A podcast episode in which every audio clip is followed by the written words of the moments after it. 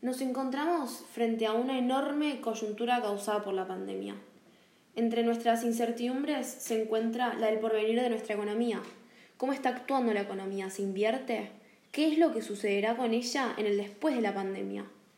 Estas son algunas de las cuestiones que nos tienen a todos bastante intranquilos, la verdad. Tanto en el ámbito económico como político, educacional, empresarial, se comenzarán a plantear las cosas de una nueva manera, porque nos encontramos frente a un gran cambio de época.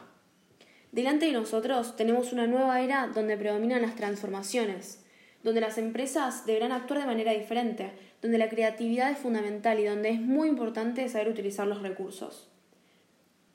Muchas empresas con grandes recursos ya se planteaban estas cuestiones antes de la pandemia. Por ejemplo, 6.000 empleados del Banco de Galicia dejaron de trabajar personalmente y empezaron a hacerlo desde sus casas.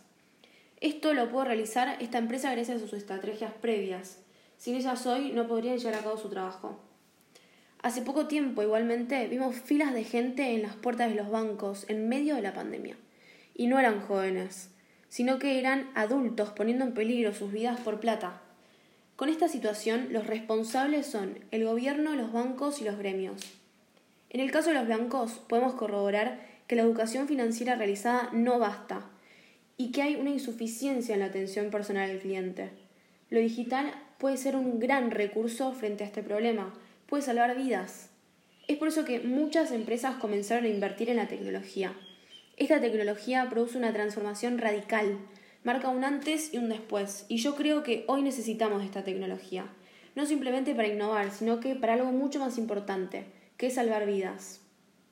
Hoy las situaciones son diferentes, el panorama desolador de la pandemia lo comprueba. Es por eso que las empresas deben alinear su misión y operaciones porque se encuentran frente a un impacto social empresario.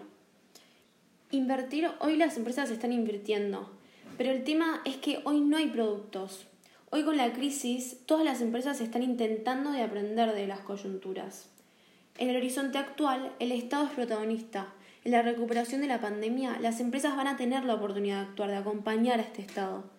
Se debe saber que los recursos del Estado son finitos y es por eso que no va a poder atender todos los temas y que la filantropía sobre los problemas sociales no son suficientes.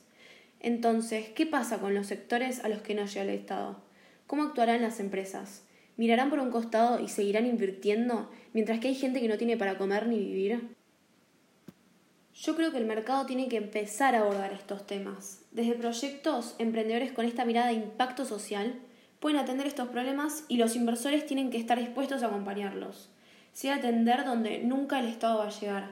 Si no se quiere ver como solidaridad, se puede ver también como una oportunidad para ellos.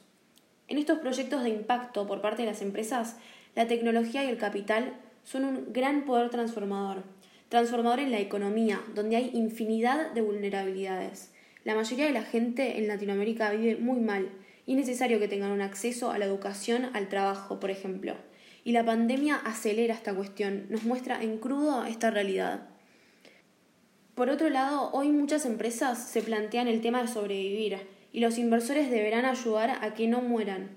En este nuevo universo tecnológico de trabajo empresarial, las empresas grandes están influenciadas por los nuevos emprendedores, que estos se caracterizan por ser nativos digitales y de la data, porque miden todo todo el tiempo.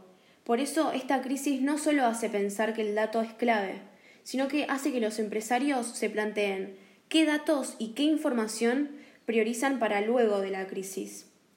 Nosotros sabemos que el Internet cumple un rol central en todo esto, pero si se virtualiza todo, ¿no, ¿no se verá impactada la economía? Hay un estudio del CIPEC e sobre la posibilidad de trabajo en la Argentina en base a los perfiles productivos, a la capacidad de este acceso a la conectividad y se plantea que menos del 30% se puede volver al teletrabajo. Si la mayoría ya trabajaba de forma remota antes de la pandemia, ahora se ve obligado. Por eso decimos que esta pandemia es un catalizador para ciertos cambios. Pero el tema acá, que creo fundamental, es que estas empresas logren sacarle lo positivo, para que la pandemia no solo sirva para aplicar estas tecnologías, sino que también sirva para un futuro, para mejorar la sociedad en que vivimos. En este momento invita a las empresas a rediseñar absolutamente todo. Esta es una nueva realidad para los emprendedores, donde deberán incorporar un concepto, que es el de cuidado. Se deberán cuidar el uno con el otro. La enseñanza del COVID es esa, es cómo sacamos para adelante a la sociedad, a la economía, al planeta y cómo empezamos a remediar lo dañado. Bernardo Toro, que es un filósofo, antes de la pandemia dijo, no es el planeta el que está en riesgo, sino que somos nosotros. Los ríos empezaron a mejorar, los animales empezaron a tomar las calles, hay mejores mediciones de calidad del aire, y nosotros acá encerrados en nuestras casas, encontrando soluciones frente a esta coyuntura. Por lo tanto, acá vemos que el concepto de cuidado va referido más que nada a nosotros. Deberemos de cuidarnos el uno con el otro.